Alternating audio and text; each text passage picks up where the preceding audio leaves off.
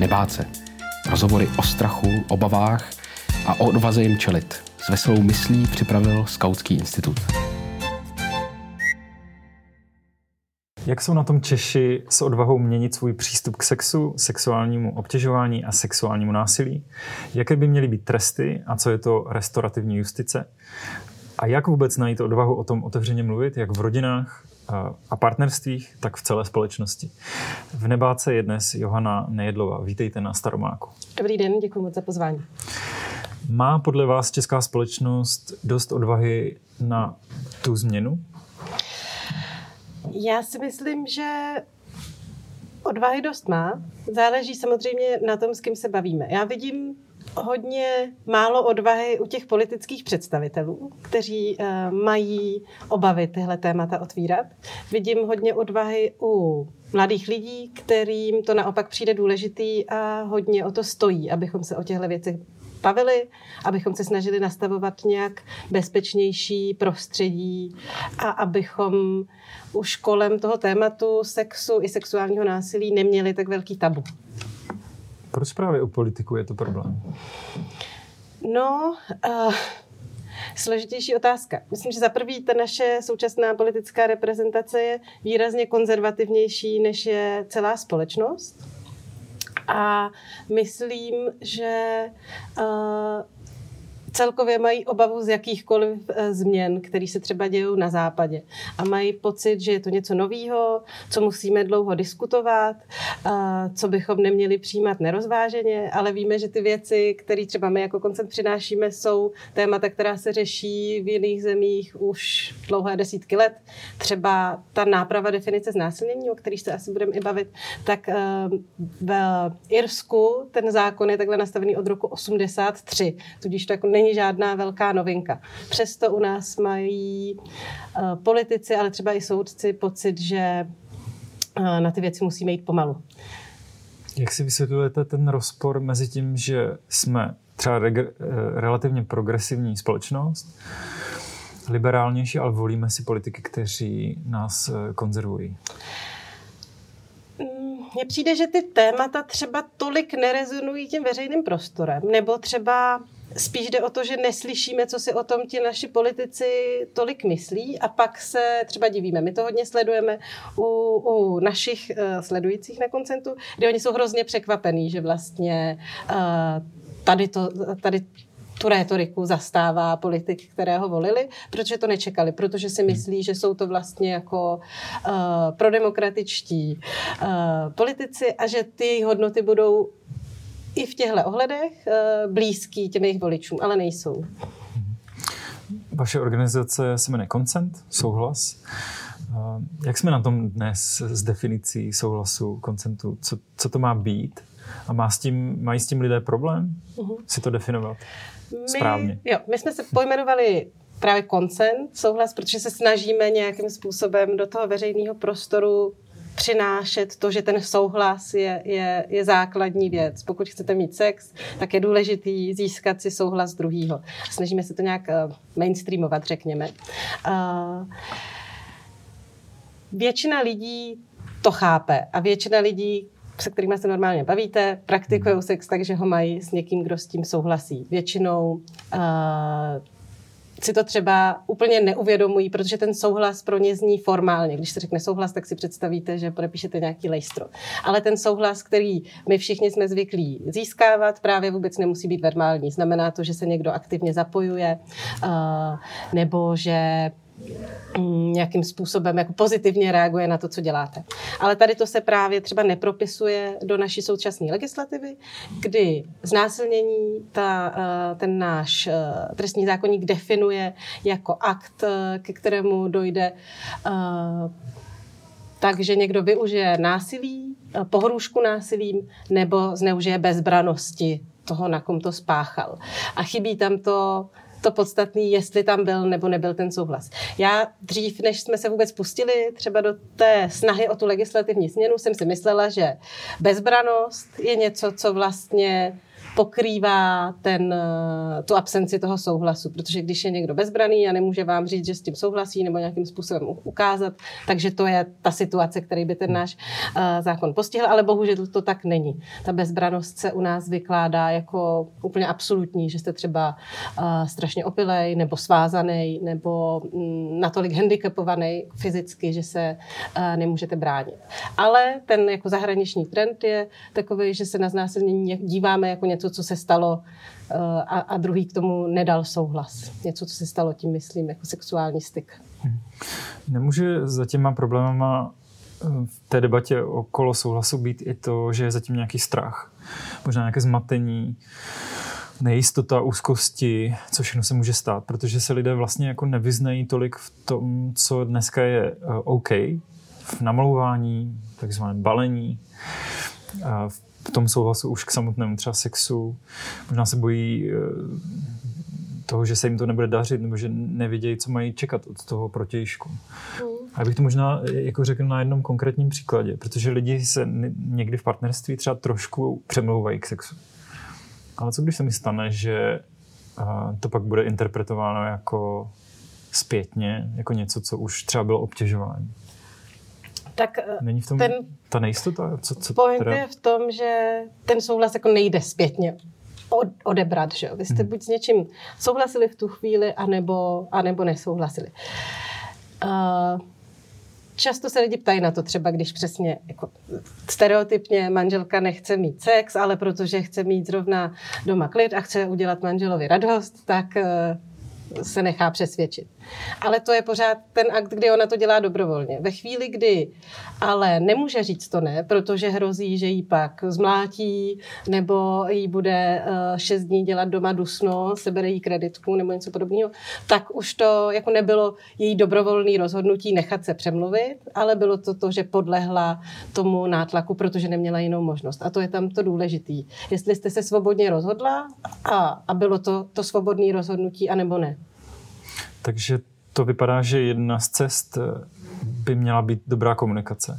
Pokud je mi ve vztahu něco nepříjemné, měli bychom být ochotní o tom mluvit a najít odvahu o tom mluvit. Určitě. To je třeba jedna z těch eh, jako základních věcí, kterými se snažíme vysvětlovat třeba v rámci uh, těch lekcí sexuální výchovy, kterou my děláme, že základem pro to mít dobrý partnerský sexuální uh, vztah je s tím druhým o tom, co chceme nebo nechceme komunikovat a zároveň tomu druhému jako naslouchat a respektovat to, to co nám říká spousta těch jako problémů a, a nespokojenosti ve vztazích plyne z toho, že, že se s druhýma nebavíme o tom, co potřebujeme, co chceme, nebo že si třeba dostatečně sami nestavu, nenastavujeme ty vlastní hranice, protože nevíme, že si je můžeme nastavovat. Jsme odmala zvyklí, že je někdo překračuje a tak, tak je nedáváme, ale je důležitý je v tomhle umět nastavit. Proč k tomu nemáme odvahu? Je to právě výchova, dětství, společnost, kultura? Jo, je to Protože určitě... se to týká života nás všech a vlastně to je ve vztahu jedna z nejdůležitějších věcí a přesto je to věc, do které se nám poměrně dost nechce. Hmm. Je to určitě spojený uh, s výchovou. My to třeba často ilustrujeme na těch příkladech, kdy vy jako malý dítě uh, si potkáte s babičkou, babička vám chce dát pusu a vy zrovna nechcete, protože na to nemáte náladu. Babička jedla předtím česnekový chlebíček, ale uh, stejně vám prostě babička řekne, že jí to pusu dát musíte a máma řekne, no, že tě to babička, tak jí dej pusu, protože jí přece babičce nechceš ublížit nebo jí zranit, nebo je jako normální si s babičkou dát pusu. Ale tím už se učíme, že ta naše, to, co chceme nebo nechceme, není důležitý a že bychom někomu měli uh, vyjít vstříc, i když nechceme. A takhle postupně se jako učíme, že ty hranice nemusíme mít nastavený pevně a že je normální je překračovat. Vy už jste zmínila tu českou definici znásilnění. Um, je tam vyloženě to fyzické násilí. Z praxe ale víme, že asi až v 70% eh, případů k násilí nedojde, to jste říkala, protože oběť, oběť takzvaně zamrzne a nechá se v uvozovkách znásilnit. Eh, to je asi něco, co je možná v Česku pořád těžké vysvětlit. Je to tak?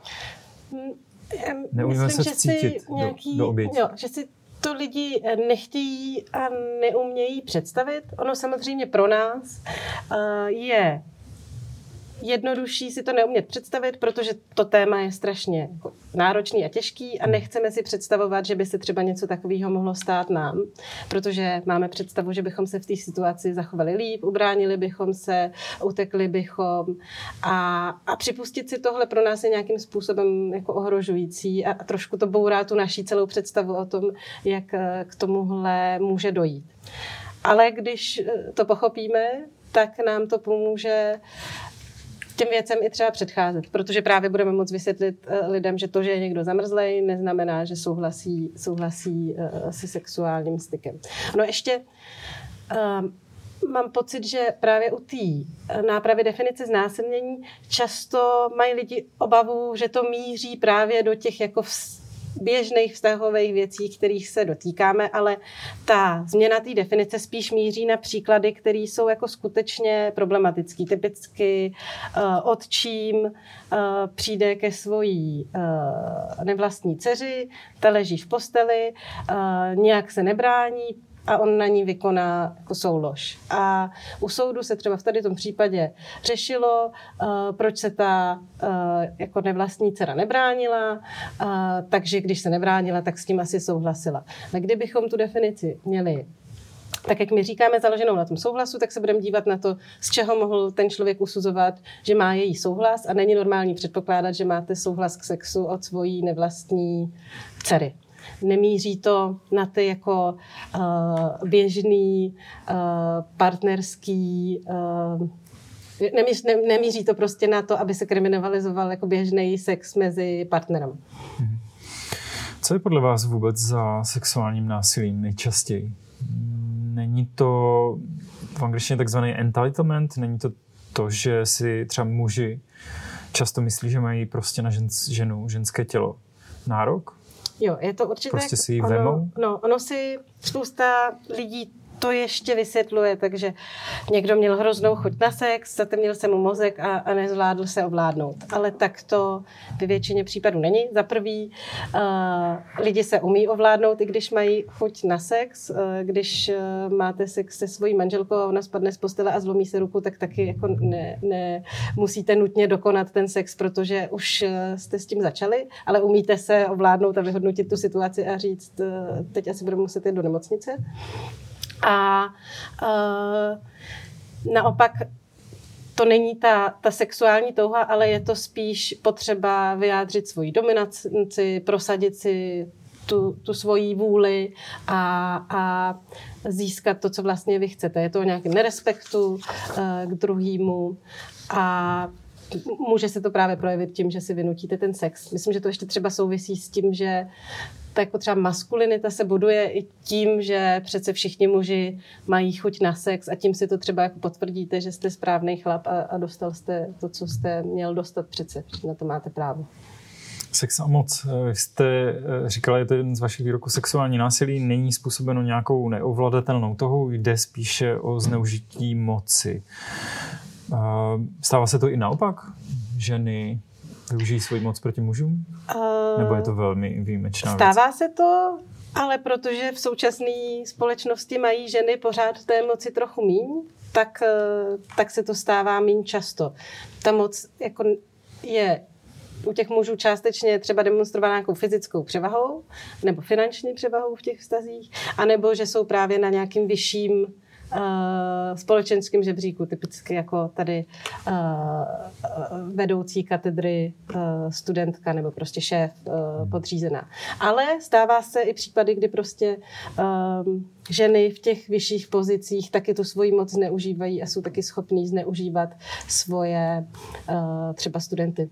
To poměrně uh, proslavená nechvalně kauza je jedný významný feministický Eh, vědkyně, která právě takhle zneužívala svoje studenty úplně stejným principem, jako to dělají ti muži. Neznamená to, že ženy jsou nějak výrazně lepší, jenom třeba nemají tolik příležitostí k tomuhle dělat. A nebo taky možná přes tu svoji zkušenost sdílenou jako mají větší porozumění pro to. Catcalls, neodbytnost, obtěžování uh, nebo násilí. Většina mužů právě tuhle zkušenost nemá. Uh, pro ženy je to ale třeba každodenní problém. Dá se podle vás nějak mužům zprostředkovat tuhle zkušenost, aby si to měli představit? Jo. Vádí se takový příklad, na kterým se to dá představit, ale já ho nemám úplně ráda, protože mi přijde, že si trochu hraje s eh, jako nějakou latentní homofobií, ale jako muže si to většinou umí představit nebo vědí, jaký to je, když uh, jim řekneme, že by jim to dělal někdo, nějaký muž, který je ještě třeba větší než oni.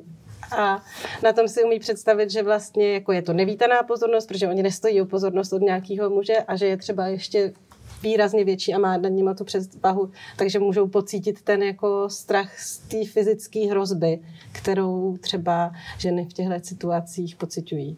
Mm-hmm. Jaké by podle vás eh, měly být tresty? Co funguje a co ne? Co je to třeba restaurativní justice? Uh, no, u nás, když se ještě koukneme na to český prostředí, tak u nás je jako velký problém, že až polovina trestů za znásilnění jsou jenom podmínky, což v podstatě ale není téměř žádný trest, protože vy odejdete od soudu s tím, že pokud znova něco provedete, tak budete sedět do vězení, ale pokud uh, nic neprovedete, tak jste vlastně jako v pořádku a za nějakou dobu se na vás taky bude pohlížet jako na to, že jste nic nespáchal. Uh, zároveň si nemyslím, že jako správnou cestou je nastavovat příliš vysoký tresty. O tom se třeba taky mluví, že by se měla zníšit, zvýšit dolní hranice, aby se nemohly udělovat ty podmínky, takže by nejnižší trest byl třeba uh, čtyři, čtyři až nebo pět let. Ale Myslím si, že za to, že prostě v 18 uh, na večírku provedete něco svý uh, spolužačce, že je to samozřejmě hrozný, ale nemyslím si, že jako dobrou cestou je poslat toho člověka na čtyři roky sedět, protože víme, že to vězení většinou lidi moc nenapraví, spíš se tam ještě jako propojí s dalšíma lidma, uh, kteří taky něco spáchali špatného. Je pro ně pak těžký vrátit se zpátky do společnosti, sehnat práci a vůbec fungovat. Takže ta náprava jako taková což by měl ten trest přinášet. Tam vlastně jako částečně vůbec nemusí přijít, spíš to může toho člověka přivést k tomu, že se bude dopouštět nějakých dalších trestných činů, protože už z té společnosti je vyloučený. Mně spíš přijde zajímavý koukat se na to, jakým eh, způsobem to dělají třeba skandinávské země, který uh, za ty méně závažný tresty i v těch případech znásilnění, kdy to třeba není nějak brutální. Ty lidi posílají jenom na krátkou dobu do vězení, měsíc, dva, během té doby s nima jako intenzivně pracují, baví se s nima o tom, co vlastně spáchali, dávají jim nějaké vzdělávání a snaží se navíst k tomu, aby vlastně to svoje chování jako nahlídli a už ho dál nereprodukovali. Což to, ten klasický trest eh, v odnětí svobody na nějakou dlouhou dobu vlastně nepřináší. Je podle, je podle vás možné smíření? Co může třeba udělat vyník, aby k němu došlo? Je to vůbec reálné, nebo je to naprostý nesmysl? Určitě na to smíření jako nemá ten vyník e, eh, žádný nárok ani právo. Je to na té oběti, jestli chce odpustit a chce se smířit. A ale není to nějak výjimečný. Samozřejmě se to i, i stává. A, a myslím, že v takovou chvíli je hlavně potřeba, aby ten člověk, který něco spáchal, jako skutečně nahlídl to, co udělal, skutečně toho nějak litoval a třeba se ptal tý, to, toho, komu to udělal, co může udělat, aby to napravil a, a co vlastně od něj ten poškozený člověk očekává. Mm, my jsme se i setkali v naší organizaci s nějakými případama, kdy prostě se eh, stalo sexuální násilí, který někdo spáchal, ale pak ta jako dívka nebo žena byla schopná eh, po tom, co se ten člověk omluvil, se s tím nějakým způsobem vyrovnat a, a po nějaký době se s ním třeba i normálně bavit, protože eh, pochopila i proč se to stalo. Myslím, že se třeba na ty uh, pachatele, a to samozřejmě jaký tenký let, já je nechci nějak jako vyvinovat. Ale někteří z nich samozřejmě říkají, že jako nerozuměli tomu konceptu souhlasu, nikdo jim to předtím nevysvětlili, měli pocit, že je to v pořádku. A, a v tom je i nějaká jako část viny té společnosti, podle mě, že jim jako nedala dostatečnou uh, průpravu a dostatek informací pro to, aby věděli, co tohle chování způsobí a, a že se toho nemají dopouštět. Že taky část těch pachatelů si třeba myslí, že to samozřejmě není v pořádku, ale neví, jak to může mít úplně devastující dopady na toho, eh, koho znásilní. Já že si vlastně říkám, no tak prostě spala se mnou třikrát, tak teď se moc nechce, ale tak co. Na druhou stranu, kde a jak eh, člověk může najít odvahu přestat být obětí? a, a třeba se sebe obvinovat. Vy se setkáváte se spoustou příběhů. Dokážou no. lidé najít odvahu, jak tak strašnou událost překonat? Uh, podle mě jako základ bavit se o tom, že cílem té pomoci obětem a to, že to téma otvíráme, je, aby ty lidi, kteří zažili něco takhle nepříjemného, se z té pozice oběti dostali, anglicky se tomu třeba říká sur, survivor, jakože už se necítí jako ta oběť a jsou zatím a, a naším úkolem by mělo být těmhle lidem pomoct a dát jim všechnu možnou dostupnou péči, aby vlastně ten jejich život mohl fungovat úplně dál. Měli samozřejmě tenhle těžký zážitek, ale už to třeba jejich život nějak dlouhodobě neovlivňovalo. Ale k tomu je třeba hrozně potřeba, aby ta naše společnost to téma jako vnímala dobře eh, nebo správně a aby eh, ty oběti ne retraumatizovala tím, že právě klade část vinu na ně, aby oni věděli, že je to vždycky vina toho člověka, co to udělal a nesouvisí to s tím, jestli třeba zrovna byli nějak jako eh, vyzývavě oblečený nebo um, že s tím člověkem předtím nějakým způsobem flirtovali nebo předtím spali, což je přesně to, co si často vyčítají ty, ty oběti. A třeba u nás hrozně chybí nějaká dostupná uh, terapeutická pomoc pro lidi, co něco takového zažijou. Je tady hrozně málo center, který by s tím pomáhali bezplatně a najít si uh, terapeuta je prostě poměrně dost nákladná uh, nákladná, nebo najít si ho není nákladný, to je zadarmo, ale pak ho navštěvovat je nákladný a ne každý na to má, takže když je s tím svým trápením sám, tak se to zpracovává mnohem hůř ale mě třeba hodně vadí, když se o tom sexuálním násilí u nás mluví jako o něčem, co je přesně trauma na celý život a zničí vám to život. A jako snažíme se ukázat to, jak je to hrozný, ale zároveň ty lidi zaškatulkováváme v tom, že už eh, ty lidi, co něco takového zažili, že už jim nikdy nebudeme moc pomoct a že už ten jejich život nikdy nebude v pořádku. A to je podle mě hrozně špatný, protože to tak vůbec být nemusí. Sexuální objektifikace žen hlavně asi, ale i mužů. Je to velký problém v současné společnosti? Na jednu stranu máme poměrně velké hnutí a silné na rovnoprávnost a dejme tomu proti objektifikaci žena jako sexuální objekt, třeba v reklamě, ale na druhou stranu se na tom podílejí hodně i ženy. Proč to tak je?